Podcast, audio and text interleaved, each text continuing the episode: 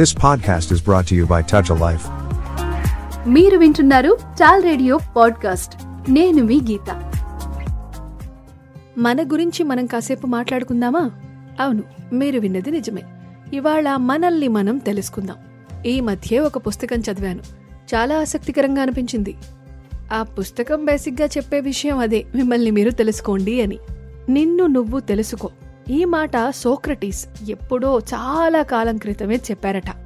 ఎప్పుడైతే మనిషి తన గురించి తాను ఎక్కువగా తెలుసుకుంటాడో అప్పుడు అతనికి జీవితం అర్థమవుతుంది. సో ఇవాల్టి మన టాపిక్ నో థై సెల్ఫ్. అబ్బో, మన గురించే అయితే చాలానే మాట్లాడుకోవాలి. మనం జీవితాన్ని ఎలా చూస్తాము అంటే, జనరల్గా సంతోషాలు వచ్చినప్పుడు సంతోషపడతాం, బాధలు వచ్చినప్పుడు అంతే బాధపడతాము. కాకపోతే ఆ బాధని కాస్త ఎక్కువ పడతాము. ఫర్ ఎగ్జాంపుల్, మేఘాలను చూసి ఆకాశాన్ని చూసి చాలా సంతోషిస్తామా, మరి తుఫానొచ్చిందో విచారపడిపోతాం. సూర్యుడిని భగవంతుడంటాము, సూర్యుడి వెలుగుని ఆస్వాదిస్తాము, ప్రత్యక్ష దైవం అని నమ్ముతాము. మరి వడదెబ్బ తగిలితేనో అప్పుడు ఎలా ఉంటుంది మన ఫీలింగ్?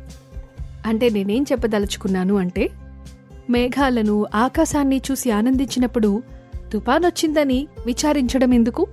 అలాగే వడదెబ్బ తాత్కాలికమన్న సంగతి మనకు తెలుసు కదా. ఆనందం విలువ తెలియడం కోసమే బాధలుంటాయట. అదే జీవితం. ఆ విషయాన్ని గ్రహించాలి. అలా గ్రహించాలి అంటే మనం ఆత్మ పరిశీలన చేసుకోవాలి, ఆత్మ అవగాహన చేసుకోవాలి. అలాగే ఆశావహ దృక్పథాన్ని కూడా కలిగి ఉండాలి. కాస్త కాంప్లికేటెడ్ సబ్జెక్ట్ అనిపిస్తుంది, కానీ ఆలోచిస్తే ఇట్టే అర్థమైపోతుంది. నిన్ను నీవు తెలుసుకో, అప్పుడే జీవిత పరమార్థమేమిటో చక్కగా బోధపడుతుంది. మరి మనల్ని మనం తెలుసుకోవాలి అంటే ఫస్ట్ ఆత్మ పరిశీలన చేసుకోవాలి. సెల్ఫ్ ఎగ్జామిన్ ప్రతి ఒక్కరికి చాలా అవసరం. జీవితంలో ఏదైనా ఒక ముఖ్యమైన నిర్ణయం తీసుకోవాల్సి వచ్చిందనుకోండి, మనం చాలామందిని సలహాలు అడుగుతాము, బోలెడంత ఇన్ఫర్మేషన్ గ్యాదర్ చేస్తాము, బట్ ఫైనలీ ఆ నిర్ణయాన్ని మాత్రం మనమే తీసుకుంటాము, అవునా? ఆఖరి నిర్ణయం మనదే. ఎందుకంటే మన గురించి మనకే బాగా తెలుసు. లాభనష్టాలు, మన శక్తులు, మన బలహీనతలు, మన మనశ్శాంతి, ఇలా అన్నిటినీ బేరీజు వేసుకొని ఏ నిర్ణయం తీసుకుంటే బాగుంటుందో, ఏ నిర్ణయం వల్ల మనం ఇబ్బందులు పడకుండా ఉంటామో ఆలోచించుకొని మరి ఫైనల్ డెసిషన్ తీసుకుంటాము. నిజానికి అలా తీసుకున్న వాళ్లే స్ట్రాంగ్గా ఉంటారట. అలా కాకుండా ఎదుటివాళ్ల మాట విని నిర్ణయం తీసుకునేవారు, ఆ డెసిషన్ కోసం ఇతరుల మీద ఆధారపడేవారెప్పుడూ సంతోషంగా ఉండరు. పైగా పర్యవసానాలకి ఇతరులని బాధ్యులని చేస్తారు. వాళ్ల మీద వాళ్లకి ఉన్న నమ్మకం ఇంకాస్త తగ్గిపోతుంది. సో డెసిషన్స్ ఎప్పుడూ మనమే తీసుకోవాలి, ఆ పర్యవసానాలని కూడా మనమే అనుభవించాలి. అప్పుడే మనిషి స్ట్రాంగ్ అవుతాడట. మనం ఇప్పుడే చెప్పుకున్నాం కదా, మన గురించి మనం తెలుసుకోవాలంటే ఫస్ట్ చేయవలసింది ఆత్మపరిశీలన. ఆత్మపరిశీలన అంటే మనల్ని మనం కంట్రోల్లో ఉంచుకోవడం లాంటిదే, మనలోకి మనం ప్రవేశించి పరిశీలన చేసుకోవడం. అందుకేనేమో మన పెద్దవాళ్ళకి ఒక మంచి అలవాటు ఉండేది, డైరీ రాయడం. 1 సంవత్సరానికో 2 సంవత్సరాలకో ఒకసారి పాత డైరీ తీసి చదువుకోవడం మొదలు పెడితే మనల్ని మనం విశ్లేషించుకోవచ్చు. మనం ఏ ఏ సందర్భాల్లో ఎలా బిహేవ్ చేశాము, ఏ వ్యక్తులతో ఎలా మాట్లాడాము, ఎలాంటి సంఘటనలు మనల్ని మానసికంగా బలహీనంగా మార్చేశాయి, ఎలాంటి సిచ్యుయేషన్స్ని మనం ఎదుర్కొన్నాము, ఇలా అన్నీ కూడా ఆ డైరీ చూపిస్తుంది మనకి. మనల్ని ఒక్కసారిగా గతంలోకి తీసుకువెళుతుంది, మన కళ్ళ ముందు మనల్ని సాక్షాత్కరింపజేస్తుంది. సో అందుకే పెద్దవాళ్ళు డైరీ రాసుకోమని చెబుతారు. అది నిజానికి మనకి సోల్ లాంటిది. ఇంకా ఈ డైరీ రాయడం అనే హ్యాబిట్ మన కోసం మనం కొంత సమయాన్ని కేటాయించుకోవడానికి కూడా ఉపయోగపడుతుంది. అలాగే ఆత్మ పరిశీలన చేసుకోవడానికి ఇదొక మంచి పద్ధతి కూడా. మరేం లేదు, మనం ఏం చేస్తున్నాం, ఎలా ఉన్నాం, ఒకప్పుడు ఎలా బిహేవ్ చేశాము, అండ్ వాటి నుంచి ఏ పాఠాలు నేర్చుకోవాలి, మనలో ఎలాంటి మార్పు అవసరం, ఈ విషయాలన్నీ ఆత్మ పరిశీలన కిందకే వస్తాయి. ఎప్పుడైతే మనిషి తనని తాను సెల్ఫ్ ఎగ్జామిన్ చేసుకుంటారో అప్పుడే ఇంప్రూవ్ అవుతారు. సో మనల్ని మనం బాగా తెలుసుకోవాలి అంటే ఆత్మ పరిశీలన కంపల్సరీ. అప్పుడు జీవితం అంటే ఏమిటో స్పష్టంగా అర్థమవుతుంది. అలా తెలుసుకోవాలి అంటే మనం పాటించవలసినవి చాలానే ఉన్నాయి, మార్చుకోవాల్సినవి ఇంకా ఉన్నాయి. మన ఆలోచనలు ఎప్పుడూ సైంటిఫిక్గా ఉండాలట. నమ్మకాలు చాలానే ఉంటాయి, బట్ ఆ నమ్మకాలు వాస్తవాలా కాదా అన్న విషయాన్ని మనం గ్రహించగలగాలి. అవును, నమ్మకం వేరు, నిజం వేరు. మనం కొన్నిటిని గుడ్డిగా నమ్మేస్తాము, నమ్మిన వాటినే అలా ఫాలో అవుతాం.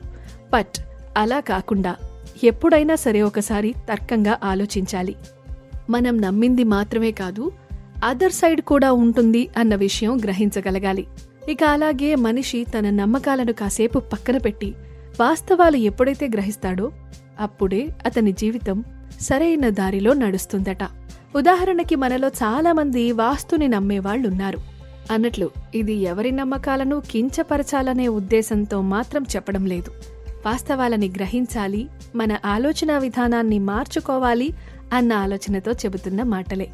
కొంతమంది ఏం చెబుతారు అంటే, ఆగ్నేయం మూలలో నుయ్యి గొయ్యి లాంటివి ఉంటే మనిషికి అరిష్టం జరుగుతుంది అని.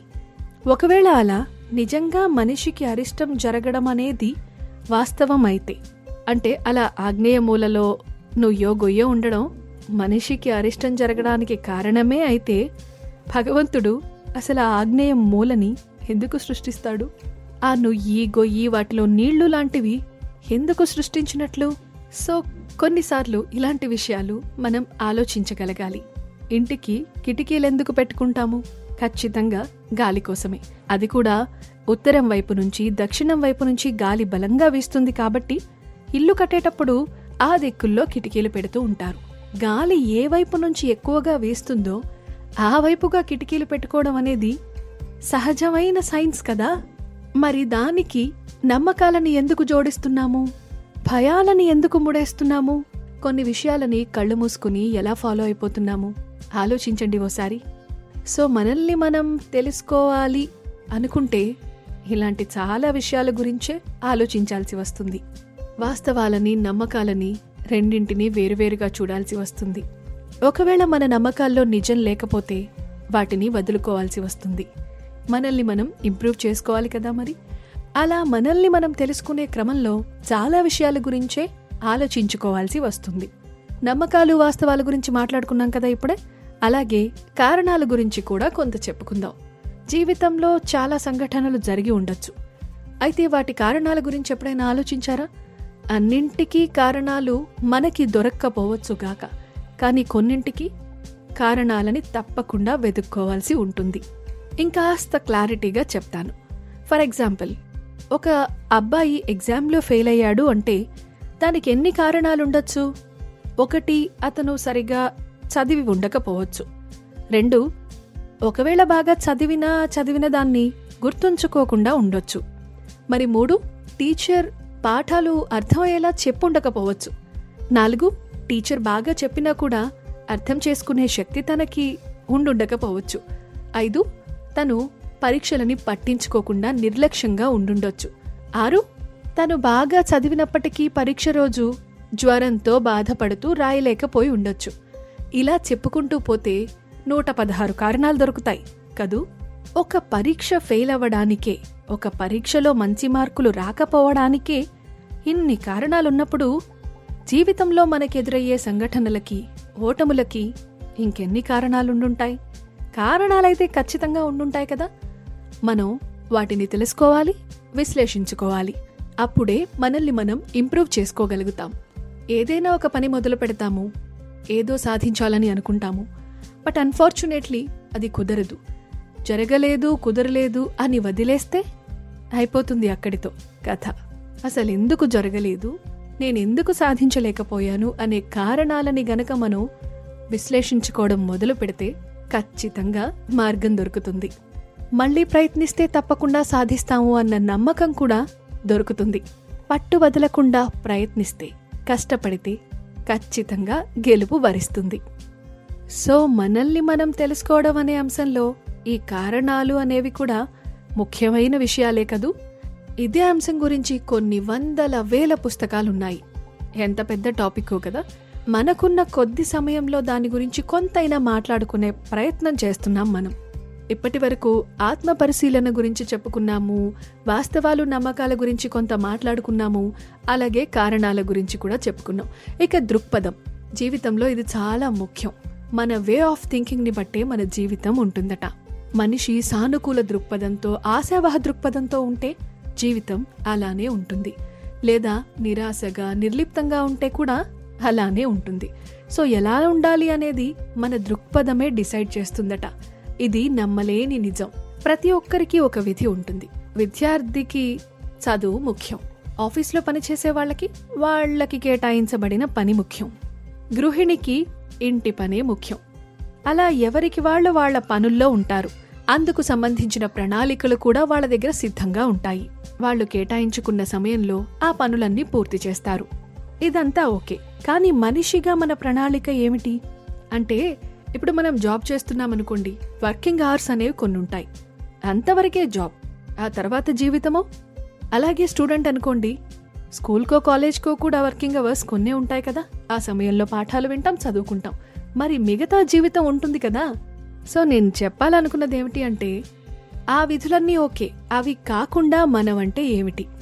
స్కూల్ టీచర్ ఇచ్చే హోంవర్క్ ఓకే, అలాగే మన పై ఆఫీసర్ మనకి చెప్పే వర్క్ కూడా ఓకే. అవి కాకుండా మనకి మనం గమ్యాలను నిర్దేశించుకోవాలి, వాటికి అధిక ప్రాముఖ్యతనివ్వాలి. ప్రతి మనిషి కూడా 2 ప్రశ్నలు వేసుకోవాలట. మానసిక నిపుణులు చెబుతున్న మాటలివి. ఒకటి, మన వ్యక్తిగత జీవితంలో ఇప్పుడు మనం జీవిస్తున్న దానికంటే ఇంకా ఆనందంగా, ఇంకా లాభసాటిగా జీవితాన్ని గడపాలంటే ఇప్పటి వరకు చేయని పని కొత్తగా చేయవలసి వస్తే మీరు ఏ పని చేస్తారు?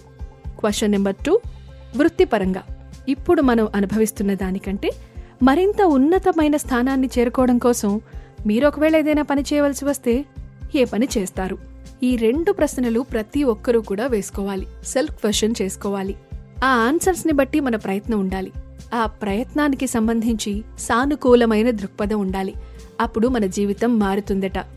ఆఫీస్లో మనకి బాస్ ఉండొచ్చు, స్కూల్ ఆర్ కాలేజ్లో టీచర్ ఆర్ లెక్చరర్ ఉండొచ్చు, వాళ్ళు చెప్పిన పనులు మనం చేస్తూ ఉండుండొచ్చు. బట్ మనకి మనమే కదా బాస్. సెల్ఫ్, మన గురించి మనం ఆలోచించుకుంటే మన పై అధికారి మనమే కదూ.